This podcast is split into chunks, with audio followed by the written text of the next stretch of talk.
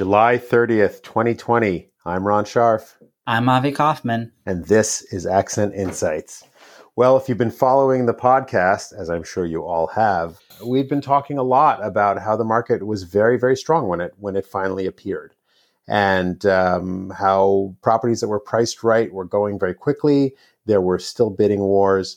Um, we expected that it would be a little bit softer. We expected that sellers well, sellers did have the option to take the stronger buyers, but there seemed to be enough of them to choose from. Uh, we are now sort of midsummer, and uh, we decided to take a look because we, as we look at the MLS, things start to look a little bit different. So, so we ran some numbers just to see what's actually playing out at this point uh, in the year, and we thought it'd be interesting to talk about. Avi, what are, what are we seeing? Let's talk about condos. Yeah, let's start with condos. In Brookline, we're seeing the headline is the number of condos for sale right now, July 30th, 2020, is 100% higher or 103% higher than it was this time last year, and even more dramatically higher than the previous years, higher than 2016, 2017, 2018, 2019, more than double each of those years. And that's quite dramatic. Let's look at some of the other numbers to figure out why are there so many condos for sale. The first question is Are people just listing more properties for sale? And the answer to that is a resounding no. Yeah. you know, year to date, from January 1st to July 30th, uh, 2019, there were 426 uh, listings taken. And this year, 390. So it's actually down 8%.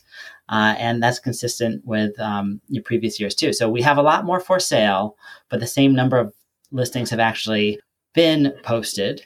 So the so, obvious answer why is uh, fewer have gone pending. Fewer have accepted offers. So all told, this year, fewer condos have come on the market, and right now um, there are there's 103 percent more on the market. That the actual number is there are 67 more condos on the market today than there were a year ago at this time.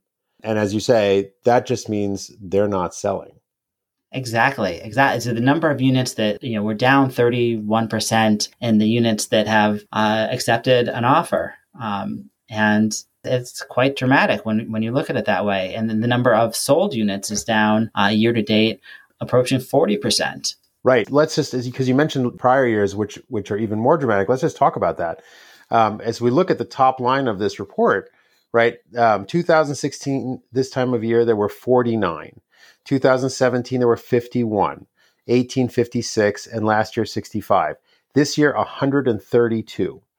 Now, you know, we we as listing agents, when we're lucky to be the listing agent and not representing the, the, the buyers in this competitive market, you know, we benefit from a tight inventory. But uh, you know, maybe the inventory is just not so tight right now. So maybe uh, the time is a good one for buyers yeah, this might be a, the start of a shift, at least in certain segments from seller's market, as it has been uh, for years now. Uh, we might be seeing spots where it's really becoming a buyer's market. You know, the confounding factor is that the summer, August, is usually a, a slow month. Um, and then, of course, the spring season was pushed late. And so there's some crosswinds here. Right. I mean, typically what we tell our clients is, you know, forget it after July 4th. This, the, the market goes to sleep. Um, now, this year we did have a very condensed spring market time because nothing was happening March, April, and even May. So it was the, the spring that gets pent up over the winter because got really, really pent up. And, and as soon as the market opened, it exploded. Uh, but but the question is, is it typical this year, as you say, uh, in the sense that come the summertime, people just turn their attention elsewhere? Not really clear what people are doing this summer, but but they are trying to travel as much as possible. They and they do kind of turn their attention elsewhere. So, you know, what will be interesting to see is what happens that first week after Labor Day. Uh, yes, and then what the effect of this will be on prices is too early to tell the price data that we have now and even the days to offer we have now are only on those units that have actually sold, where this large amount of inventory that hasn't moved is not contributing to those numbers yet. So if you look just at the ones that have sold, you might see a rosy picture. You'd say, oh, the average price per square foot of sold properties is up 4%. The average sale price is up 11% or whatever, but it, it's not meaningful because there's so much of this inventory that has not sold. Right. It's like everything else during COVID time. You know, the the the statistics you see today are you know a couple weeks behind what the actual picture is, and that's that's mm. seems to be as true for real estate numbers as as it is for infection rates. But having said all of that, if you are a buyer today who is ready, you know, willing and and and wants to find that new place, this particular moment in time seems to be a good one to go in and maybe be a little bit more aggressive in your negotiating than you would otherwise be. Absolutely, and I, I, wouldn't I wouldn't throw in the towel for sellers yet either. I think you know you just have to be aware of this and know who the competing properties are, and uh, you can still make a winning strategy. And uh, you know as we've done with our, our recent listings and gotten multiple offers, is uh, the positioning and the marketing and the preparation is now more valuable than ever. Of course, of course, and you know, but having said that, there are some properties that inherently, you know, it could be that the properties that feel, you know, even the condos that feel more like single families that have more privacy, that have separate entrances or outdoor space, are just even more attractive today than than the properties that are more dense that, that might have been very attractive a year ago. If you were in an elevator building a year ago, you know that was the, that was great, uh, and but now maybe there are people who don't want to to share you know common spaces with other with other condo owners. So so it will, as you say, be very dependent probably on the property. But going into August is especially with mortgage rates went down below three percent on a thirty year fixed again, which is amazing. Uh, so if if you are that buyer who is ready and does want something, now is a great time to look around. Not as much inventory this year as as has been in prior years, but if if something there suits your fancy, um, it might be time to make a move on that same vein as what you were just saying, Ron, about how there's different types of housing and maybe people prefer more space, the single family market tells a completely different story, right? Like the inventory is not actually up from from last year. Right. Right. And what what is up is moving very nicely in single family. But that's not a surprise, I guess. Um, but also the, the numbers in single families on absolute terms are so low that it's a little harder to draw conclusions. That's right. That's right. I mean, we're talking about, uh, you know, 2019, 74 sold year to date. This year, 72. Last year, at this time, July 30th, there were 39 for sale. This year, 35. So, you know, when the numbers are this small, it's harder to to know that there's really there's uh, four fewer homes. It's just a blip, essentially. Right. Right. Now, but having said all that, let's talk about the absolute flip side of the single family uh, situation, and that's the rental market, which is much closer and even more exaggerated than what's happening on the condo side. Oh my goodness, this is so dramatic. And we've had a few very nice rentals in our brokerage recently. We've had so many people come in and say, I'm coming for a fellowship, I'm coming for a residency, I'm coming for whatever they're coming here for the year or two years.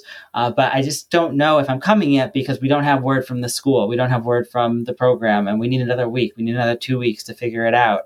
And we're seeing a dramatic increase in the number of rentals on the market, I think as a result of all this uncertainty, I mean, we're up 130, 131% versus this time last year.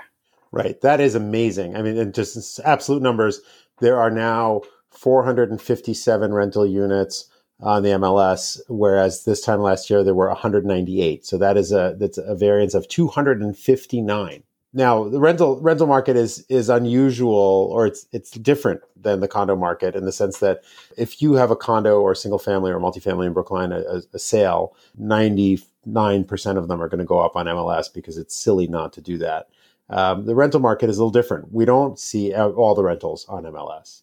That's right. So yeah, we put ours on the MLS because we want to get the, the broadest possible exposure and do the best for the client. A lot of offices try and hold them in their pocket for as long as possible, try to double in that rental fee. And so you know, we really don't see all of the rentals on the MLS typically, uh, but maybe now that the rental market is slowing, um, we're seeing more um, more offices feeling like they need to put their stuff on the MLS.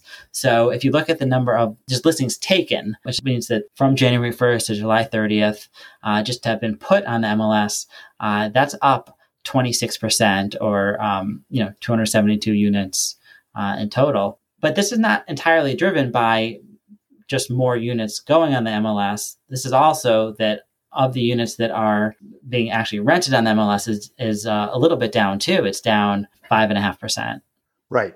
Right, and that, you know, and again, those are those are only the numbers that that we see on MLS. The number of units that are taken is down. The 678 units taken uh, right now versus 717 last year, but the number of units on MLS is is 130% higher. So without knowing exactly how many of those sort of what would have otherwise been in-house listings for the rental agencies have made it to MLS, that's that's really quite dramatic. If those agencies that that have their bread and butter of you know hapless people walking in and and getting to see only those rentals that they have in house, um, if they are now turning to the MLS, that also says something because those are agencies that have built their business on just keeping everything inside, trying to keep the client all to themselves, not really exposing the property or the tenant to the broadest range of properties around because they, they do, as you say, want both sides of that commission. So if those guys are changing their business model and they're saying, well, this is not working for us, and they're dumping their inventory onto MLS, that's a big deal also. Yes. Anecdotally, also, we're seeing a lot more concessions. It seems to be more common for the landlord to be paying at least some portion of the broker fee. We're seeing a lot of price changes. Um, actually, here's the number we have. How many of these change their price? Uh, last year, year to date, compared to this year, year to date, it's up. 94% more units have changed their price this year compared to last year. Um, and, and so this is this is the market reacting and saying, "Wow, we are having trouble filling these rentals." Right. They're not going for the prices that we put them on. They're not going as fast as we wanted them to. And and and yeah, it's funny because you know this has typically been such a strong housing market, you know, up and down from rentals to sales, that if you were a landlord, you know, uh, uh in an ordinary year, you would feel quite confident that someone was going to come along and the inventory was limited enough that whatever you had was going to go if you were close to the market price. Uh, and now I think people are starting to realize, wait a minute, I'm not used to this. And it's an all or nothing situation on a rental, right? You either have a tenant and you're making income or you don't, and you're making nothing. So, you know, I think the savvy people who see that sooner and, and make those price changes and find the new market price are the ones that are going to be maybe sad to have to do it in the beginning, but happy to have done it if they see, you know, how much unsold inventory there is. Mm yeah, even even you know a several hundred dollar price drop is better than uh, an empty month for most of these cases. Yeah, yeah. Or you know, if you're a landlord, you can make a concession of if you can get someone in this month, you make a concession of some new appliances, you make an investment in the place. There are things the landlord can do to make the property more attractive that even ultimately accrue to the you know to the asset, and and those are smart moves to make when it's now a renter's market interesting times and the ground is shifting all the time. And really the hard thing i think for for everyone but especially the people you know whether sellers or or landlords is to be aware and to be nimble. It's so easy to sort of let time slip and think well another day or you know maybe something will change. Uh, and it's hard to make decisions you know to reset expectations and make decisions but it's you know especially in an uncertain world like we're in it's it's critical yeah, and I, I, think that's the that's the bottom line here, and we'll keep monitoring this for you. The big question is, what does this mean uh, for the long term outlook? Uh, is this a blip that will that will be corrected when everything comes back to normal someday, or is this a fundamental shift in in the way the market will operate here in the coming years? Yep. Yep. I think that's all we have for today. We hope you all stay safe. If you have any questions or suggestions for future podcasts, you can reach us info at accentbrookline.com. Also, our info is in the show notes. Uh, if you're enjoying our podcast, please give us a positive five star review on your podcast app so that other people can find us. And we will talk to you next time.